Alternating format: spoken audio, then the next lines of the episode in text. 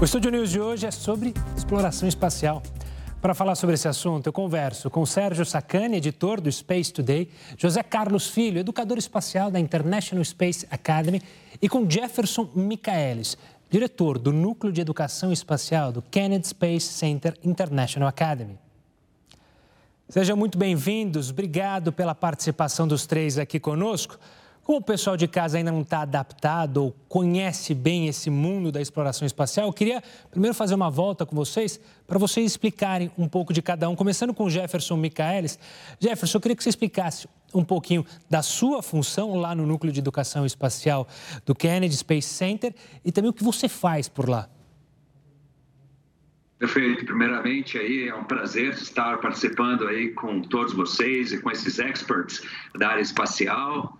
É muito legal ver o Brasil dando essa atenção toda para a nossa área, que inclusive comemora aí, ontem, dia 12, tivemos uma grande comemoração com o Dia do Espaço, do, do humano, e uh, eu trabalho uh, para duas organizações, hoje eu devoto meu tempo para duas organizações, uma delas é o KSCIA, o International Space Academy, e o nome é interessante porque como nós estamos baseados na região do Kennedy Space Center e ficamos é, baseados né, dentro do laboratório de ciências espaciais, muita gente às vezes é, se confunde. Poxa, você é da NASA, vocês trabalham na NASA, então é até legal esse programa para nos ajudar a, a, refletir um pouco sobre essa nossa nova área espacial. Então, nós estamos trabalhando hoje, principalmente o meu grupo, dentro do laboratório de ciências espaciais, mas não somos da NASA. Isso é uma coisa bem interessante. Nós trabalhamos na área de educação espacial comercial. É uma nova área, é um negócio novíssimo. É até interessante que, às vezes, quando a gente tem que preencher algum documento, alguma coisa, até numa viagem, um hotel, pessoal, mas o que é isso? O que é um educador espacial? Então, eu trabalho na área de educação espacial, devotando parte do meu tempo para a KSIA e outra grande parte do meu tempo para a Fundação Micaelis de Educação Global. Essa parte do nosso trabalho, ela é sem fins lucrativos. Nós viajamos por várias partes do mundo, levando aos jovens, principalmente adolescentes e a educadores, o que é essa nova área espacial, as oportunidades, o que a gente vai ter de empregos, as empresas que estão surgindo, o que está mudando, qual é o contexto hoje dos Estados Unidos, do Brasil, da Rússia, até Luxemburgo, nessa área toda espacial. Então, hoje, esse é o, é o, é o meu, meu projeto. Duas organizações diferentes, uma na área de educação, que é a área privada, e outro que é na área de educação, que a gente chama de not for profit, a área sem fins lucrativos, tentando levar para as massas o que é a educação espacial. E a grande coisa que eu quero falar hoje também, nós não sabemos de tudo, por isso que é legal esse painel.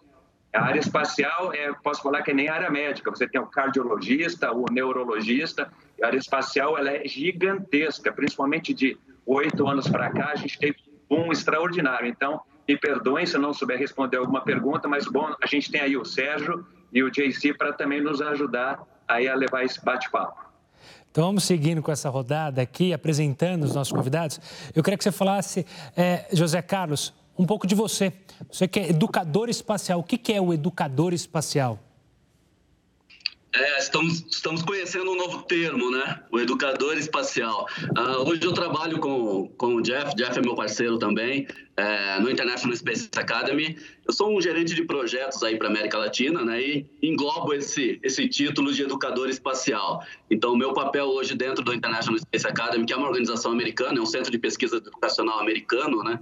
É, o meu papel hoje é coordenar aqui, fazer o meio de campo entre a América Latina e o nosso time lá dos Estados Unidos. Então, eu coordeno aqui, converso com, com escolas, converso com é, instituições de ensino de maneira geral, para saber como que a gente consegue fazer projetos em conjunto aí é, e como que a gente pode juntos inspirar e motivar a nossa juventude aí dentro das áreas de ciência e tecnologia. Esse é um pouquinho do meu, do meu job hoje em dia. Legal, vamos falar com o Sérgio, Sérgio Sacani, que é o editor do Space Today. Sérgio, conta pra gente um pouquinho da história do Space Today. Muito obrigado aí pela oportunidade de conversar com todo mundo. Bem, eu acho que eu sou o único que não sou profissional mesmo da área espacial aqui, mas sou aí um cara apaixonado pelo espaço e sou geólogo de profissão, trabalho na, na Unicamp como pesquisador E tem meu canal, meu blog, meu podcast, tudo aí voltado para o espaço. O Space Today é, nasceu aí há seis anos atrás com a ideia mesmo de levar aí de maneira mais fácil, mais palatável para o público em geral aí o que a gente tem de grandes descobertas, né? Todo dia tem uma grande descoberta relacionada, seja com astronomia, seja com astronáutica, qualquer coisa ligada ao espaço, e a gente vê que não tem assim uma grande divulgação. Por quê? Porque é muito, às vezes é muito complicado, é muita coisa muito técnica. Então a ideia do canal foi justamente essa, tentar ali dar uma melhorada na linguagem para passar para o público. E à medida que o pessoal vai vendo que é complicado? É, mas tem como entender de maneira um pouco mais fácil? Tem. Então o pessoal começa gostando bastante, porque com certeza é uma área fascinante e nós estamos vivendo aqui um momento assim realmente espetacular. Sérgio, eu queria continuar com você, mas claro, abrir espaço para os nossos outros convidados para falar sobre esse assunto, porque o que parece para a gente que é leigo é que tudo que tem a ver com exploração espacial virou pop tá pop, ou seja, tá mais fácil, tá palatável. Inclusive os jovens estão gostando. Antes a gente tinha aquela imagem de que o cientista era aquele cara que ficava no laboratório, então quem trabalhava na NASA era alguém muito inalcançável. E vocês três, das suas maneiras e outros, ajudaram a popularizar essa, esse tema tão complicado, mas que começa a ficar simples? É, acho que a gente tem esse papel aí, né? De, de um tempo para cá, mas eu sou a formiguinha. Na verdade, quem ajudou a popularizar muito, pelo menos o tema espacial, com certeza foi o Elon Musk, né? O Elon Musk, que dono aí da, da SpaceX, ele transforma os lançamentos dele, o teste de foguete ele já transforma num show, o lançamento ele transforma num show ainda maior.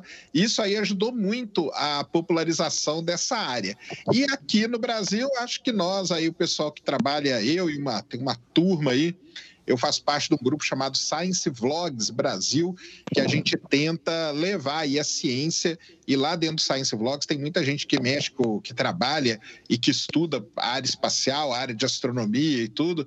Então, acho que o divulgador científico, ultimamente, tem esse papel mesmo e tem ajudado a dar uma popularizada, sim, mas também graças muito aí a esses lançamentos espetaculares que tem, é, idas de sonda para Marte, que é um negócio que sempre encantou todo mundo.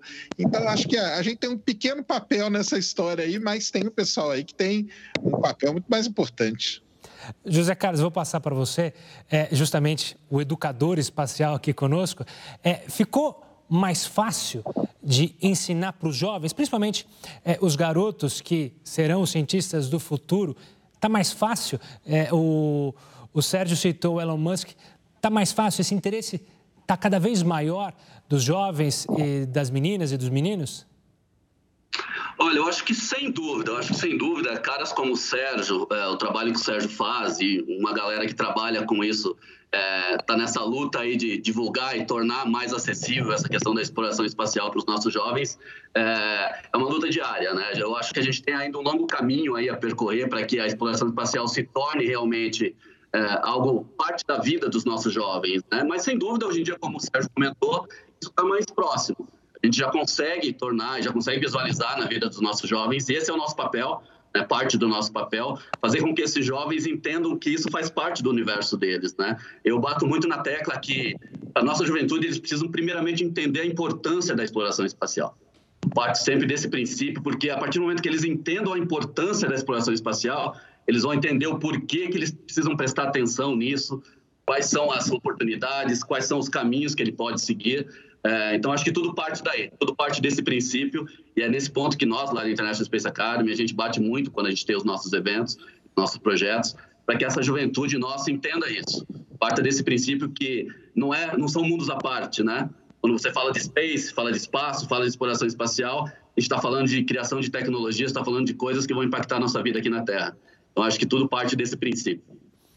O Jefferson, o José falou justamente sobre a importância é, da exploração espacial e sempre na história da humanidade conhecimento é sinônimo de poder. É por isso que todas as nações importantes, Estados Unidos, a Rússia agora a participação de chineses, até do Emirados Árabes, na busca do conhecimento espacial, qual é essa importância tão grande da exploração espacial, não só para a nação, mas também para a humanidade? Bom, várias tecnologias que nós hoje utilizamos, elas são advindas do, do programa espacial. A gente tem até a própria câmera do iPhone ou do seu telefone, do smartphone, ele veio exatamente do que? Dos voos à Lua, de missões à Lua, de missões no espaço e foram adaptados para a Terra. A gente chama isso de transferência de tecnologia, que são as patentes, por exemplo, do programa espacial da NASA ou até da Agência Espacial Europeia, para, para as empresas comercializarem. Então, assim, existe uma, uma importância gigantesca e para você ter uma ideia, hoje no laboratório onde nós trabalhamos, existem vários cientistas trabalhando em várias, é, vou dizer assim, tentativas de solução para doenças já conhecidas na Terra e que hoje são testadas na, na International Space Station. Então tem muito a ver. E aquela nação ou aquelas nações que começarem a se dedicar mais, que começarem realmente a observar a importância do programa espacial e de sermos pioneiros e alinharmos forças, essa nação ela vai ser mais rica, porque a gente, depois eu até falar, se me permitirem, na área de exploração de asteroides, por exemplo, é uma área aí que não cons conseguimos nem mensurar os valores que pode trazer para os países que começarem a minerar asteroides, a fazer missão em asteroides. Então tem muito a ver. Essa área de educação, com a área também dos blogs e pessoas como o Sérgio, elas são todas interligadas. E o Brasil hoje é um país que vem crescendo demais o interesse pela área espacial. Eu quero falar daqui a pouquinho do Brasil, mas eu quero pensar uma fala sua. Você usou a expressão empresas, né? A gente já citou a empresa do Elon Musk, que participa ativamente das novidades relacionadas ao mundo espacial. Mas o quanto que dessas empresas, a entrada desses players novos, das empresas privadas na exploração espacial, mudou a história? Ah, posso falar? Por favor. Ok. Bom, você veja a nossa região. Hoje, ah, nós estamos na região do Space Coast, ou do Kennedy Space Center, da área do Cabo Canaveral. Ah, quando fomos transferidos para essa área, desemprego era de mais ou menos 14% em 2008. Hoje, nós praticamente não temos pessoas para trabalhar na nossa região. Por quê? São tantas as empresas na área espacial ou as empresas espaciais que se mudaram para a nossa área que falta para nós profissionais, profissionais que possam trabalhar. Então, hoje, por exemplo, nós vamos até as escolas ah, de ensino médio, por exemplo, já procurando mini estagiários ou aprendizes, ou seja, a, o, o, que a gente adiciona de riqueza nessas áreas e nesses países e nessas regiões que se dedicam para a área espacial, ela é gigantesca. E é uma coisa legal. Vocês ouvem muito só do Elon Musk, do Jeff Bezos, da Blue Origin. Hoje, na nossa região, a gente tem mais de 50 pequenas empresas, incluindo o que esse que é a área de educação espacial, e que virou uma área comercial gigantesca. E essa área leva a fazer o quê? Mergers, aquisições, joint ventures. Então, é assim, é uma área que é maravilhosa. Aquele jovem, é aquele adolescente, aquela menina que se interessar por essa área vai ter um futuro brilhante. Vou passar é, para o Sérgio. Sérgio, você também vai nessa linha, porque eu imagino que, pelo menos quando eu era novo, né, a gente pensava em agência espacial norte-americana e, mais, tarde, mais cedo, da União Soviética e também, obviamente, da Rússia. Ficava meio que preso a esses é, dois polos. Hoje em dia, como o Jefferson falou, abriu espaço para novas ideias, abriu espaço para novas empresas participarem e talvez por isso que a gente tem evoluído tanto? Ah, sim, com certeza, né? Porque aí o pessoal tem, o jovem pelo menos, ele vê que ele tem uma esperança. Porque trabalhar numa NASA, numa Roscosmos, nas grandes agências né, espaciais que a gente chama, é algo que é muito complicado, né? É muito difícil. Então, a partir do momento que começaram, embora lá nos Estados Unidos, desde muitos anos, existem empresas. Né? A ULA, por exemplo, a United Launch Alliance, é uma empresa que existiu sempre, né? uma empresa privada, que é parte dela é da Boeing e parte dela é da Lockheed Martin, duas empresas aí grandes. A ULA sempre existiu, mas sempre foram empresas que são muito grandes, são muito distantes e tudo mais. E de um tempo para cá, principalmente por conta do, do fato de que está se investindo muito em lançamentos de em veículos de, de lançamento, em veículos lançadores menores para poder colocar em órbita da Terra pequenos satélites. Então, o que a gente chama de CubeSats, nanosats, são, são satélites que são relativamente baratos de serem feitos, podem ser feitos por universidades, podem ser feitos por pequenas empresas. E os foguetes que lançam esses satélites não precisam ser os foguetes de 70, 80 metros. Então, a gente tem foguetes de 15 metros, 17 metros, e isso fez com que muitas empresas, como, como foi falado aí, né, muitas empresas surgissem, porque construir um veículo lançador menor é muito mais barato, muito mais fácil, e você lança muitos desses pequenos satélites, então você tem um retorno ali relativamente rápido.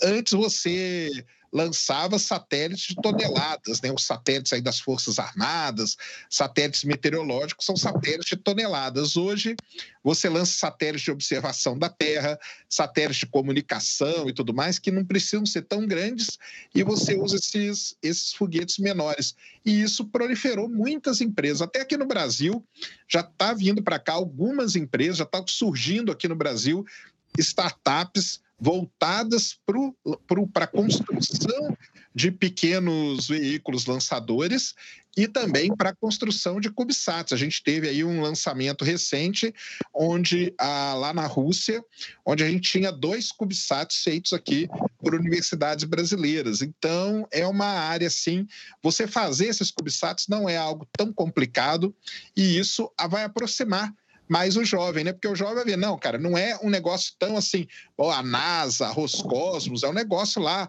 lógico, é, é muito top, mas é muito distante. Agora não, eu tenho uma empresa aqui que eu posso ir, que eu posso tentar, que eu posso mandar meu currículo, que eu posso passar por um processo, que eu posso trabalhar, eu posso ser engenheiro eletrônico, eu posso ser engenheiro mecânico. Posso... Então, isso aí populariza bastante e abre muito a chance aí dos jovens ingressarem nesse space business, né, que a gente chama atualmente.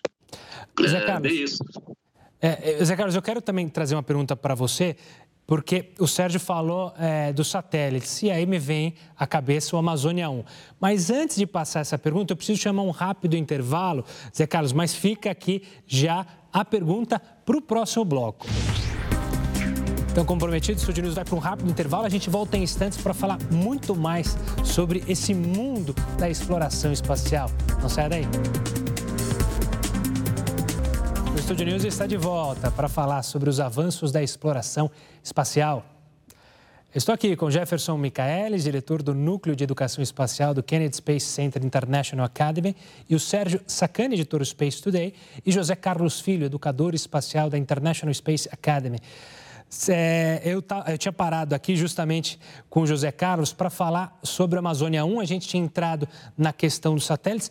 Qual é a importância do Amazônia 1? Foi tão divulgado pela imprensa, mas a gente que não entende muito do assunto, às vezes divulga e nem entende é, o quão importante é uma atitude dessa do Brasil.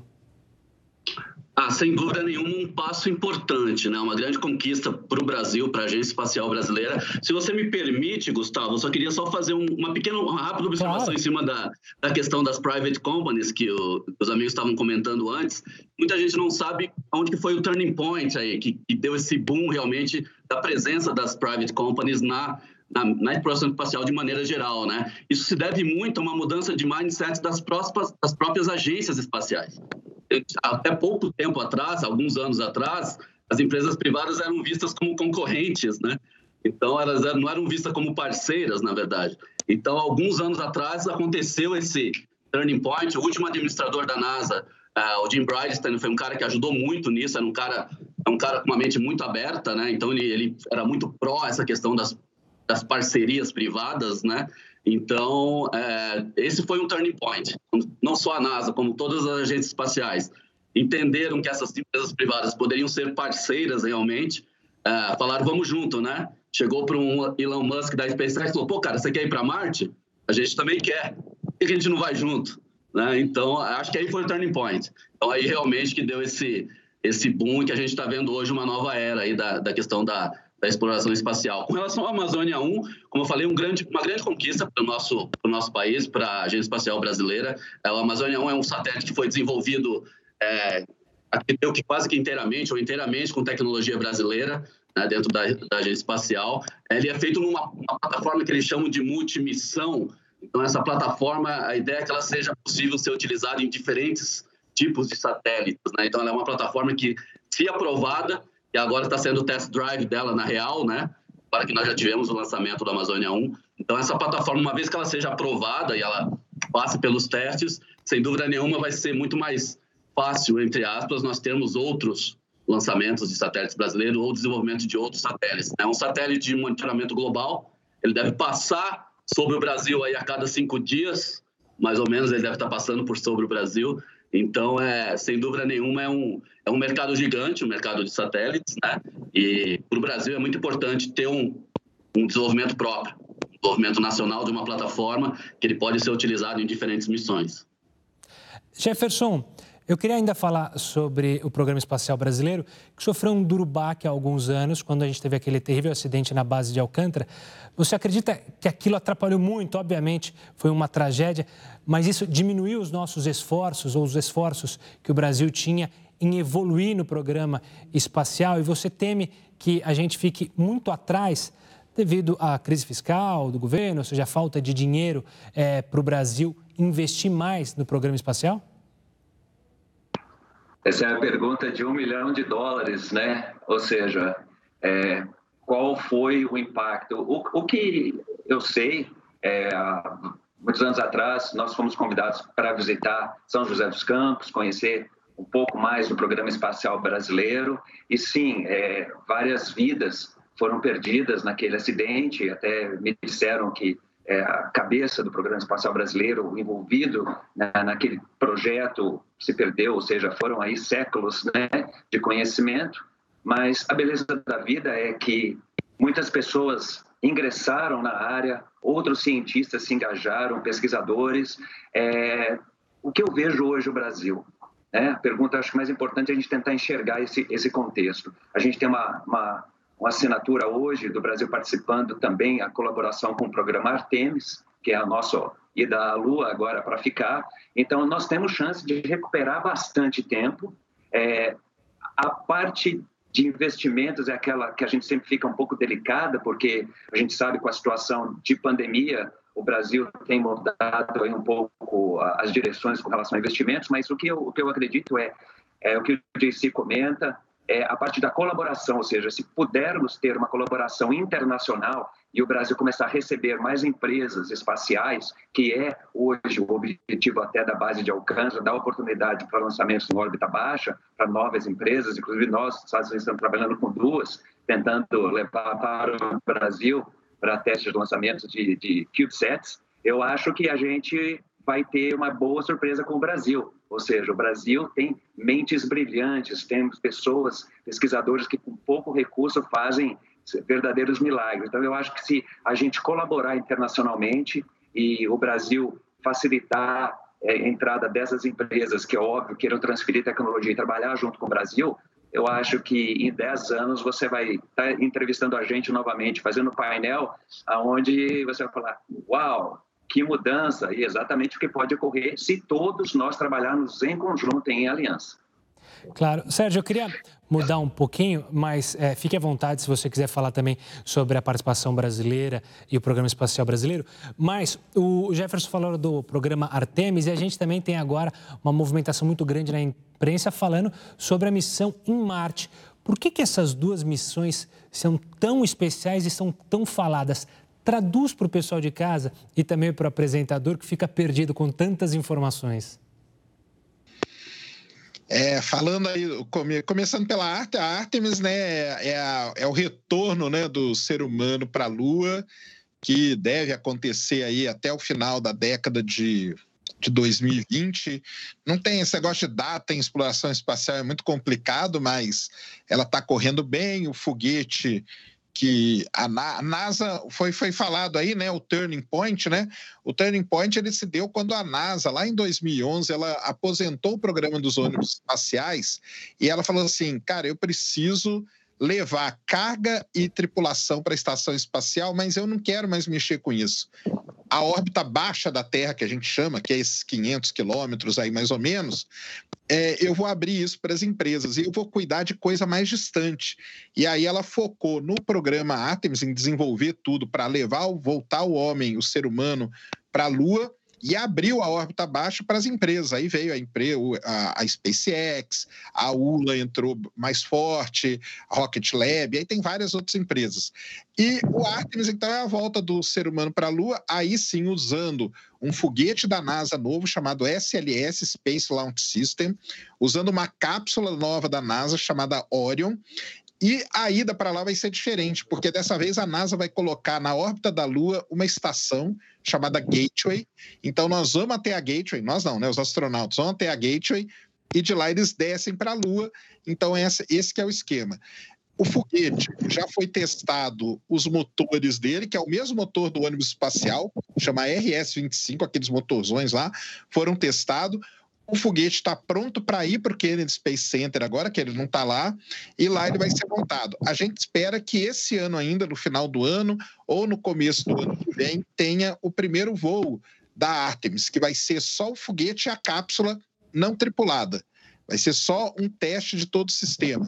Depois tem um teste com astronautas, que eles vão dar uma volta na Lua e voltar para a Terra, e aí, finalmente, na Artemis 3, pousar na Lua. Mas isso aí talvez lá para o final da década de 2020. Agora, o que a gente tem hoje acontecendo é a missão do rover Perseverance, né? Aí é o rover que pousou agora, dia 18 de fevereiro, ele pousou em Marte e ele tem o objetivo específico de descobrir se Marte algum dia na sua história teve vida e ele pousou num lugar que pode dar essa resposta para a gente, que é um antigo lago, né? é uma cratera hoje em Marte, mas há 3 bilhões de anos atrás ali era um lago, e esse lago recebia a foz de um rio. E a foz de um rio é o melhor lugar para a gente encontrar organismos vivos quando tem o rio. Quando não tem, você encontra algo parecido com fósseis. É um tipo de rocha específico e o rover vai lá para procurar. Na verdade, ele já está lá, só que ele ainda não chegou nesse delta do rio que a gente chama, já já ele chega lá.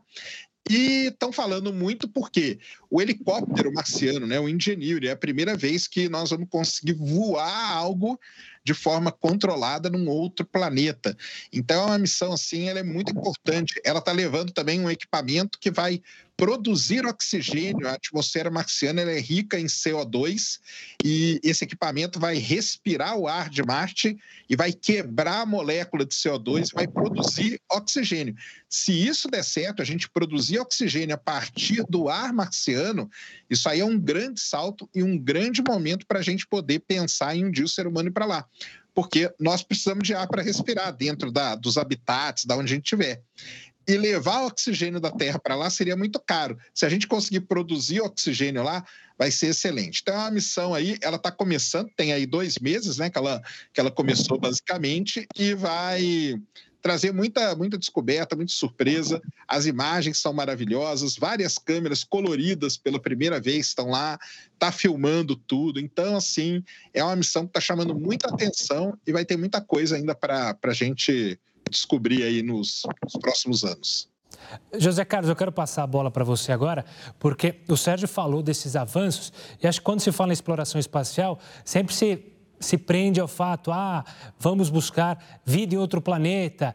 E pouco se fala sobre algo concreto, que é justamente isso é, que o Sérgio mencionou, né? Conseguir transformar, ter ar para a gente ir até lá. É, eu já vi coisas desde pequenas, como é, vinhos que são envelhecidos é, no espaço, até a possibilidade de você fazer plantações no espaço. Ou seja, tem muito o que se aprender ainda do espaço e muito que possa ajudar o ser humano aqui na Terra? Ah, sem dúvida, né? É, como eu comentei até no, no início do nosso bate-papo aqui, né? Acho que esse é o principal, um dos principais ou o principal ponto quando a gente fala de exploração espacial, né? É o from out of the earth, from the earth, to the earth, né? Fora da Terra para a Terra. Então, é o que é trabalhado, o que é testado, o que é experimentado fora da Terra e como esses experimentos vão nos ajudar aqui na Terra, né? Então, Uh, o Sérgio comentou da missão do Perseverance. Essa missão do Perseverance ela tem tudo para ser. Ela já é histórica, mas tem tudo para ser ainda mais histórica, né? Por conta dos equipamentos que o Perseverance leva, por conta de toda essa tecnologia embarcada que ele tem, né? Uh, e tem um express, tem uma expressão que os americanos usam muito lá na NASA que é o, é o uh, bots before boots. Seria tipo robôs antes dos sapatos, né? Antes dos, dos humanos. Então, os robôs eles desempenham desde muito tempo um papel fundamental nesse desenvolvimento, né? Eles chegam antes dos humanos, chegam a locais que os humanos ainda não conseguiram chegar, justamente para testar essas novas tecnologias, né? Então eles pavimentam o caminho para uma futura missão é, tripulada, para uma futura missão humana. Não só pensando agora em Marte, mas como você comentou das tecnologias, hoje na própria estação espacial nós temos uma série de experimentos que são testados diariamente né, pelas equipes de astronautas, cientistas que estão a bordo, visando melhorar a nossa vida aqui na Terra, né? Sistemas de plantio, sistemas de plantio usando hidroponia, é, sistemas de como gerar é, alimento em regiões inóspitas, como você criar oxigênio em regiões onde não existe oxigênio. Então, são todas tecnologias que hoje são testadas e precisam ser testadas fora da Terra, até para se sentir realmente se são viáveis ou não, e vão impactar a nossa vida aqui na Terra. Então, acho que esse que é o nosso, o nosso papel com os nossos jovens, justamente que, que essa informação chegue até eles, para que eles entendam essa importância dessas tecnologias que estão sendo desenvolvidas diariamente. É muito comum, se você me permite até, é, Gustavo, o Jeff já passou por essa situação comigo. Infelizmente, mesmo com todos os esforços, né, caras como Sérgio, nós e de muitos outros que trabalham aí divulgando a ciência, é muito comum ainda em eventos nós encontrarmos jovens que vêm falar conosco e que não sabem que nós temos uma estação espacial que passa por cima de nós todos os dias. E, não estou falando de jovens que moram em lugares distantes do Brasil, né? Não, estou falando de jovens que moram no Sudeste, que têm acesso à internet, que têm acesso à informação. Eles não sabem, né? Simplesmente porque ou não se interessaram ou essa informação não chegou até eles. Então, é, esse é parte do nosso papel, fazer com que essa informação chegue até esses jovens, eles entendam a importância dessas tecnologias que são desenvolvidas hoje. O importante não é o destino, eu costumo falar muito isso, né? Não é sobre o destino, é sobre a jornada. Então, é sobre tudo que nós aprendemos ao longo da jornada para se chegar a Marte. Lá é só a cerejinha do bolo. É um verdadeiro laboratório que a gente tem sobrevoando as nossas cabeças. É, infelizmente, a gente tem um tempo curto, mas eu queria fazer uma última rodada e até fazendo uma analogia aqui. A última vez que o homem é, explorou, a gente pode olhar para a nossa história, foi quando explorou os oceanos lá atrás, né? Que eram é, barcos, caravelas é, do Estado, né? De Portugal, de Espanha. E hoje em dia todo mundo tem acesso a um barquinho, seja ele pequeno, ou então aluga um barquinho. A gente pode ver daqui a alguns anos isso, ou seja, eu aqui decidi é, viajar pelo espaço. Esse é o futuro, começando pelo Jeff e também é, querendo saber um pouquinho do futuro que a gente tem pela frente na exploração espacial.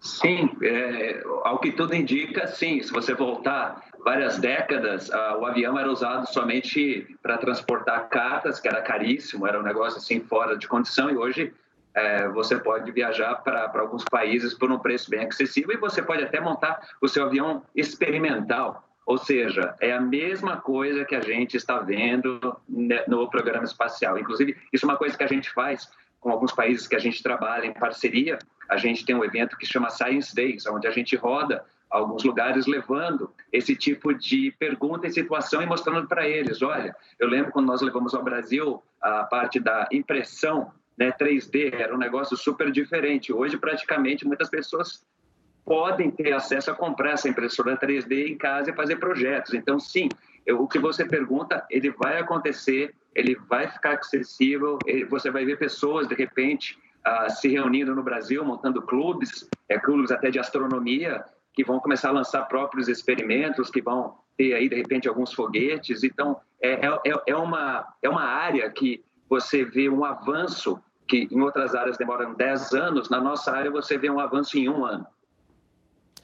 Sérgio, eu passo a bola para você também para fazer esse trabalho de futurologia e uma última palavrinha antes da gente, infelizmente, finalizar essa conversa.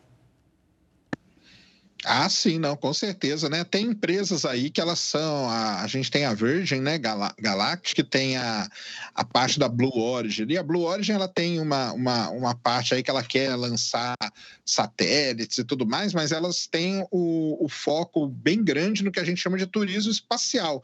Então, nós vamos ter aí, com certeza, logo, logo acesso a esse tipo. Agora mesmo nós vamos ter, provavelmente esse ano, duas missões que foram compradas lá do Elon Musk. Uma delas chamada Inspiration 4, que é muito legal, que é uma missão que vai ser totalmente civil, não vai ter nenhum astronauta envolvido nela. Vão quatro pessoas na cápsula e eles vão dar, eles não vão acoplar nem nada, tanto que até a nave do Elon Musk ela vai ser mudada, vão colocar uma cúpula ali em cima dela para o pessoal poder observar o espaço.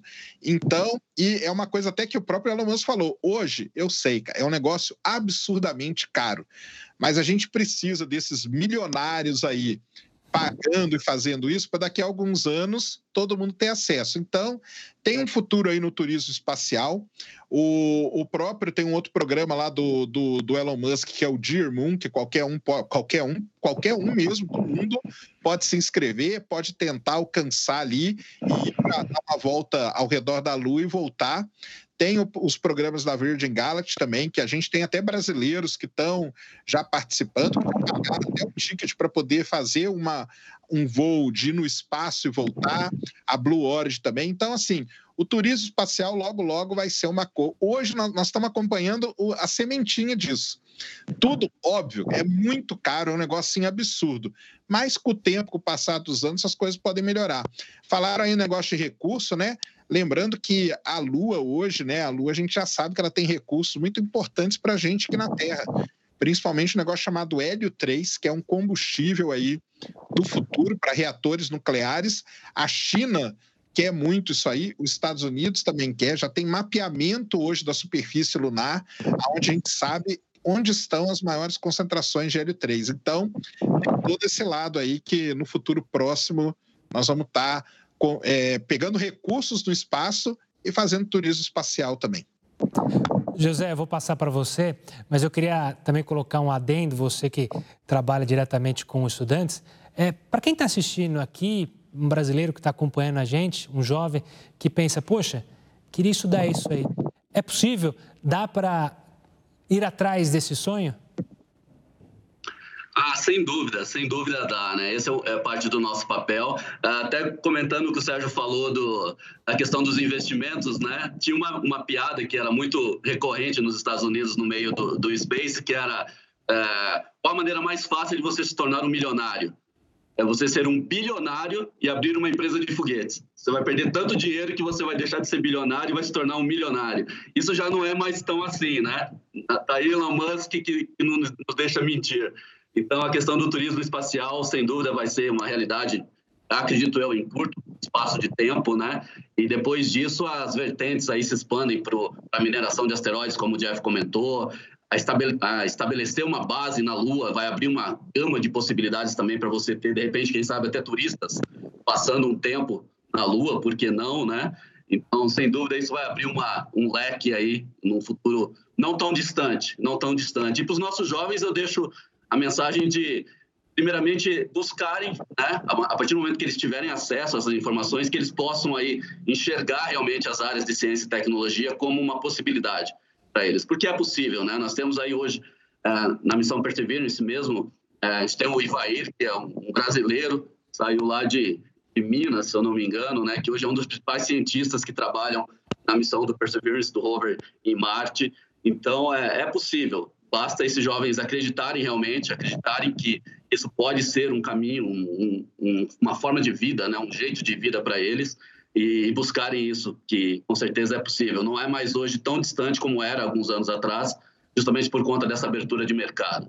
Então, hoje você consegue trabalhar em empresas privadas no mundo todo. Né? A gente brinca que hoje não só a educação como o emprego, ele não é mais local, ele é global. Então, é basta você buscar. É exato, e vocês três são exemplos, cada um na sua área mostrando e são exemplos para os nossos brasileiros. Eu quero agradecer demais a presença dos três falando sobre exploração espacial, sobre o futuro e também sobre o presente. Um forte abraço para os três, obrigado e espero que em breve a gente possa, quem sabe, fazer essa conversa, não de maneira virtual, mas de maneira presencial. Um forte abraço para os três. O Estúdio News fica por aqui. Eu conversei com Jefferson Michaelis, diretor do Núcleo de Educação Espacial do Kennedy Space Center International Academy, Sérgio Sacani, editor do Space Today, e José Carlos Filho, educador espacial da International Space Academy. Já pode acompanhar essa entrevista pelo nosso canal no YouTube, no Play Plus e também pelo nosso podcast, que está disponível tanto no Spotify quanto no Deezer. Eu espero você no próximo programa, no próximo Estúdio News. Até lá!